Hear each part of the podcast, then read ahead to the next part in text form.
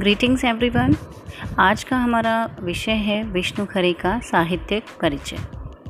विष्णु खरे का जन्म छिंदवाड़ा, मध्य प्रदेश में सन 1940 में हुआ।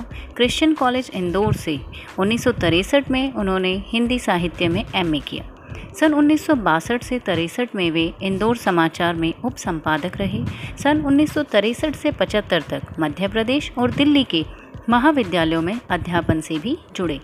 इसी बीच सन 1966 से सड़सठ में लघु पत्रिका व्यास का संपादन किया।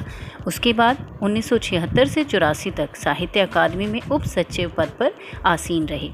सन 1985 से नव भारत टाइम्स में प्रभारी कार्यकारी संपादक के पद पर कार्य किया। बीच में लखनऊ संस्करण तथा रविवारी नव भारत टाइम्स हिंदी और अंग्रेज़ी टाइम्स ऑफ़ इंडिया में भी संपादन कार्य से ये जुड़े रहे।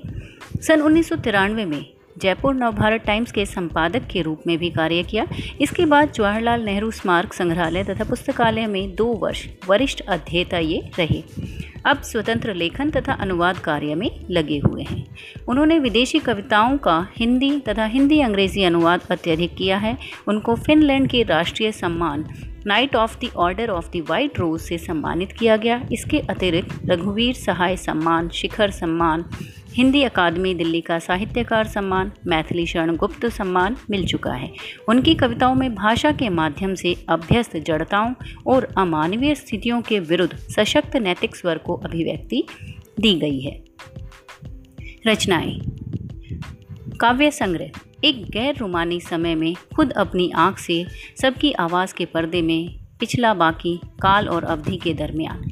अनुवाद मरु प्रदेश और अन्य कविताएँ। ये टी एस एलिट का अनुवाद है। आलोचना आलोचना की पहली किताब। अब इनकी काव्यगत विशेषताओं की अगर बात करते हैं तो इन्होंने पौराणिक आख्यानों का अत्यधिक आश्रय लिया है। इन्होंने खड़ी बोली को अभिव्यक्ति का माध्यम बनाया है। भाषा बेहद सरल है, मुक्त छंद है। इन्होंने तत्सम, तद्भव और विदेशी शब्दों का भी प्रयोग किया है। कहीं कहीं मुहावरों का सटीक प्रयोग भी हुआ है।